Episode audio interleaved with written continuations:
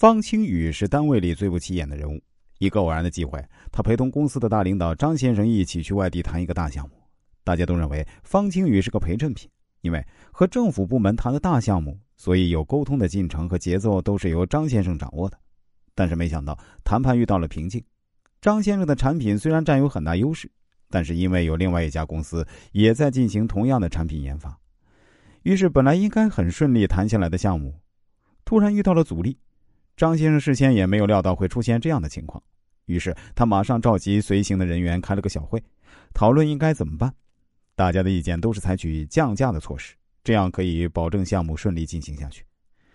大家商议完，张先生例行公事的问了一句：“大家还有别的意见吗？”“没有异议，我现在就过去谈降价这个事儿。”没想到方清宇当时站了出来，说：“张总，我认为这个项目我们不能轻易降价。”如果我们调价，损失的将是几千万的项目。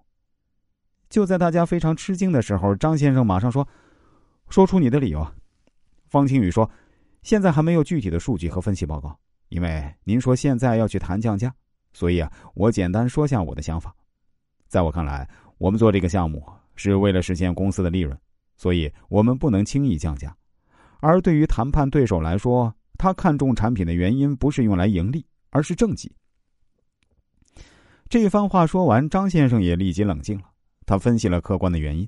的确，在其他公司还没有开发出产品的时候，他们根本就不是竞争对手，而只是假想敌。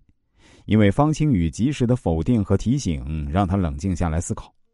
后来，事情的发展果然如方清宇说的那样，公司在没有分文降价的情况下顺利接单。也因为他的这次勇气，使他获得了张先生的无限信任和器重。事业也有了突飞猛进的发展。没有哪一个掌握着公司发展的领导是靠着员工的恭维生活的，他们最需要的就是在自己举棋不定的时候，或者在自己做出错误判断的时候，有人能站出来，给出中肯的参考和意见。当然，如果你有好的创意和想法，要对领导说 “no”，也要注意自己的态度，而且最好用数据和客观的实力。